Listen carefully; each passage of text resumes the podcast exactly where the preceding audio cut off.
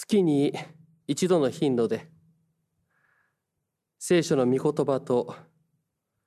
実会の戒めを響き合わせるようにして聞いていますが本日はその第2回です。実会の各戒めに注目する前にその前提や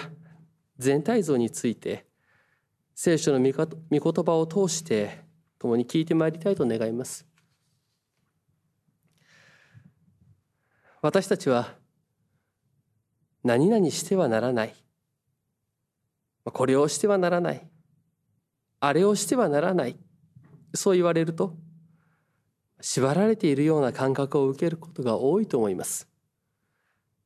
制限をされて自由がない。そんな気にさえなるでしょう。ですから立法や実会という時にもそれは私たち人間を縛るもの。制限を与えるもの。と思うことも十分理解できることです。また何も掟や法ということに限らず信仰ということも信仰それ自体もそのような制限に感じる人がまあいるようであります。キリスト教を信じるとなるとキリスト教信仰を持つとなると制限が増える。自分は制限がなく自由な生き方がしたい。だから聖書やキリスト教のその勉強は良いが信じるのはお断り。そのようなことはよく聞きます、まあ、もちろんこれは完全に間違った理解であり私たちはキリストを信じる信仰によって本当に自由なものとされるのでありますが、まあ、このように考えている人、まあ、誤解している人はよくあります。で一方で昨今の感覚として何でも明文化されて分かりやすくしている方が良いとそう考える人もそれなりにいます。ルールとして明文化されあ制限が分かりやすい方がいちいち自分で考えることをしなくても済むし間違いを犯す心配もないということです。自分であれこれと考えることなしに間違いなく安全に生きたいという感想を持つ人もまあ一定数いるようであります。このように聞くと一方に自由を望む人間がいてまた一方では分かりやすい制限の中で生きたい人間がいるように思いますがそうではないでしょう。分かりやすいルールの中で生きたいという人もそれは自分の根本に関わる部分でそれらのルールと齟齬がなかったり大切な部分にまで及ぶものではないからまあだからこそそのような話が出てくるそのように言えると思うのです。まあ、実際話を聞いていきますとこの分かりやすい制限がある方がいいルールが分かりやすいある方がいいという人も実は明確な線引きがあることはほとんどです。ここまでの部分はいいがここから先は違うと。やはり私たち人間は自分のことは自分で自由に決めたい。自分は縛られたくない。というのが本音ではないでしょうか。もう少し表現を変えれば自分が自分の主人でありたいということです。まあ、このようなことがありますからキリスト教や手術に関する話を聞いた人がいざ教会に行ってみたり聖書を読んでみるとその御言葉の内容に戸惑うというのも理解できます。次回の後半部「殺すな」「会員するな」「盗むな」「偽証するな」「隣人の家を貪るな」とのことは文字通り受け取るのであればそれほど特別なことが言われているようにも思えませんからまあ、この内容自体に拒否反応を示すというのはそれほど多くはありません。しかしそれをわざわざ戒めとして与えられているということが明確な制限を与えられているように感じ戸惑うことがあるようです。また私を置いて他に神があってはならないなどの実会の前半部に関しては不寛容で排他的な愛とは正反対のものを感じるなどという話もしばしば聞きます。まあ、実会そのものについても、まあ、このようなことがありますがキリスト教信仰を持って生きていくときにこの実会を読みそれに一生懸命従おうとするのは私たちを束縛から解放してくださる方であると、まあ、そのようにも言われている主イエスと相入れないというような話も聞きます。束縛する実会と解放をもたらす主イエスがつながらないということです。実会を大切にして信仰生活を送ることが愛をお教えした主イエスの福音に生きることと違うのではないかとさえ思うのです。まあ、これらの見方についていろいろと思うことが出てきますがまず神の本当の御心はどこにあってこの戒めをくださったのかシエスはどのように思っておられたのか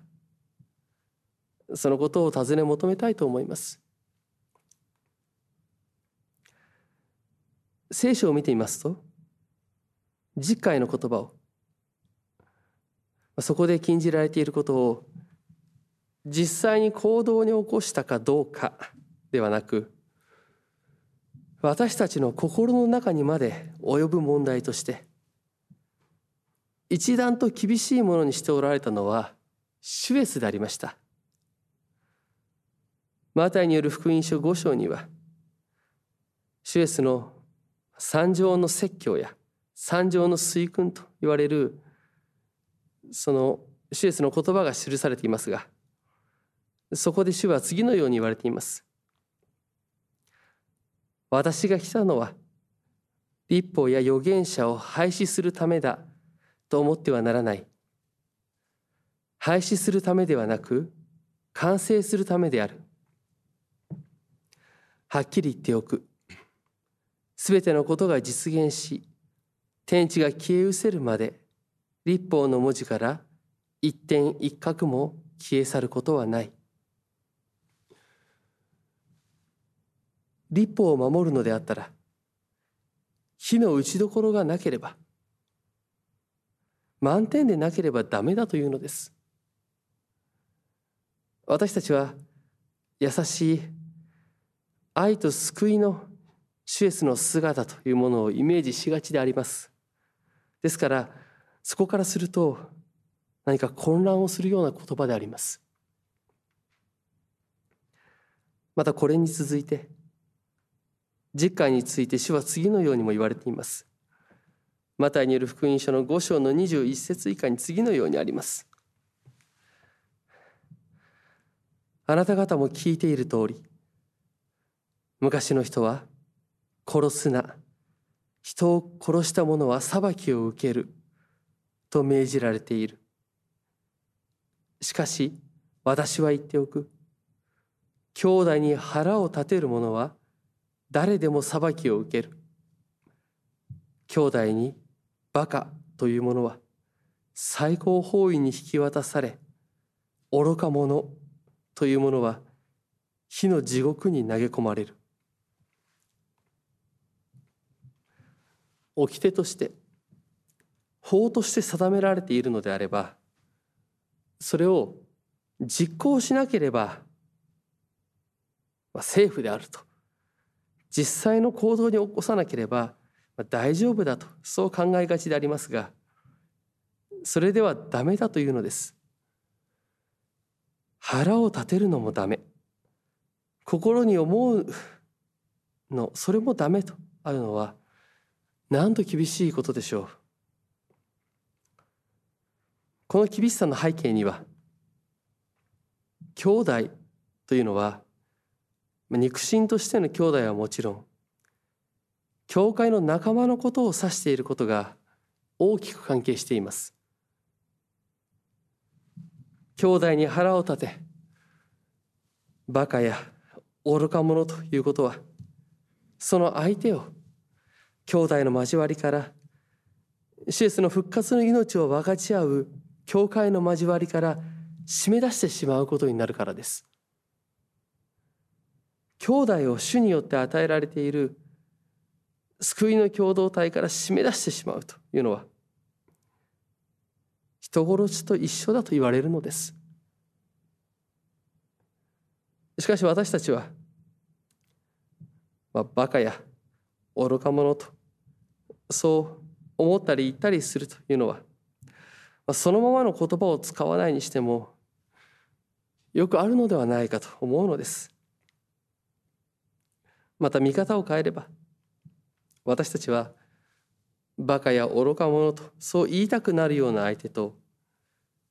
一緒にいることができるでしょうか。ここには突き詰めていくと非常に厳しいものがあります。しかし次回の厳しさをごまかしてはいけません。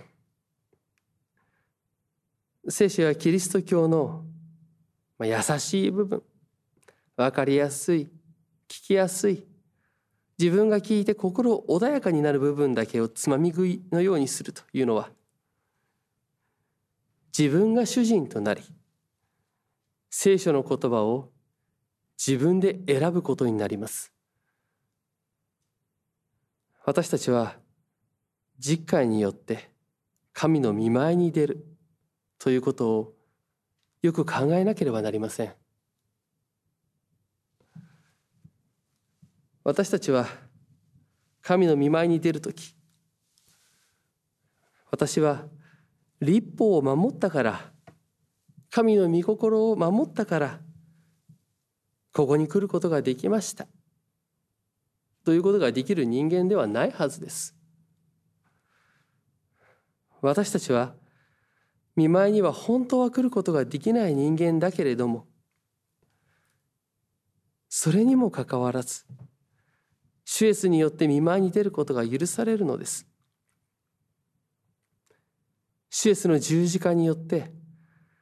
罪を許していただくほかないものとして見舞いに出るのです。ですから私たちが盗むな殺すななどそういった実会の事柄と自分が関係のない存在だとそう思い違いをしないようにあるいはこの戒めを自分は守ることができてだからこそ神の御前に立つのだとそう思い込まないように。主は非常に厳しく私たちの心の奥底までをも明らかにしようとされるとそのようにも言えるのであります。私たちは主に許していただくほかないそのような自分になるために神の見舞いに出ることが求められているとそう言ってもよいのです。しかしそのように単に主に憐れんでいただくところに人がとどまるのを主は喜ばれません。ヨハネによる福音書5章を見ますと38年間病気で横たわっていた人が登場します。その人はベトザダと呼ばれる池の傍らにいました。この池は単なる池ではなく天使が降りてきて池の水が動いた時にその池に入る者はどんな病気でも癒されるとそう言われていた池です。その池の傍らにいたその人にシエスは言われます。良くなりたいか病人は答えます。主よ水が動く時私を池の中に入れてくれる人がいないのです私が行くうちに他の人が先に降りていくのです自分は天使が降りてきて池の水が動いてもそれを見ても最初に入ったものはどんな病気も癒されるとそう言われている。その時に自分は動けない。その池に一番に入ることができない。だから良くなりたくてもなることができない。そのように言うのです。シエスはこの人に同情し優しい言葉をかけ寄り添うのではありませんでした。主は言われます。起き上がりなさい。床を担いで歩きなさい。これはとても厳しい言葉に思えます。優しい。弱き者に寄り添い愛を示される主エスというのとはだいぶかけ離れた言葉に聞こえます。しかしこの言葉によってその人はすぐに良くなり床を担いで歩き出すのです。私たちは一度は次回の言葉によって神の見舞いにふさわしくないもの恐れるしかないものとして自分の姿を明らかにされます。シュエスによって許していただくほかないものシュエスに優しく覆っていただくしかないものとして見舞いに出ます。しかしそのように単に覆っていただいて憐れんでいただくところにとどまるというのを主は喜ばれません。治りたいかそう言われ起き上がりなさい歩きなさいとそう主は言われるのです私たちは実会の言葉によって自らの姿が明らかにされ罪の姿が自らの力では2万に立つことができないものであることが示されてそこからもう一度シュエスの言葉を受けて立ち上がって歩き出す自分を見るものとされるのです。また実会はシュエスの十字架によって許していただいた私たちにもう一度主の御心を教えてくれるものでもあります。私は何者であるのか。私はどうしたらよいのか。そのことも自分で決めてしまわずに実会を通して主に伺うのであります。それはもう少し言葉を変えれば主は私を何者だと言っておられるのかということです。あの魚を取る漁師であったペトロを弟子として召し出す時に主が言われていた言葉を思い起こします。主は次のように言われました。恐れることはない。今から後、あなたは人間を取る漁師になる。ペトロは自分ではそんなこと考えたこともなかったでしょう。しかし、主の見前で自分の姿が明らかにされ、主が言われる通りのものとされていくのです。シュエスによって自分が何者かがはっきりと示されます。その時には自分で考えていた。その自分が考える自分自身の姿。自分でこうあるべきだとするその自分の姿に変えるのではなく主は私を何者だと言っておられるのか。そこに進み出ていくことが大切なことになります。主の言葉に従いその在り方を受け止め歩みを進めるかどうかが重要なのです。本日冒頭でも触れましたが次回はその大部分が何々してはならないという禁止でありました。しかしそもそもなぜ禁止の命令なのでしょう。これについて教約学者は一つの説明としてこれは最低限ここを踏み越えたらいけないという境界線を示していると。そう説明します。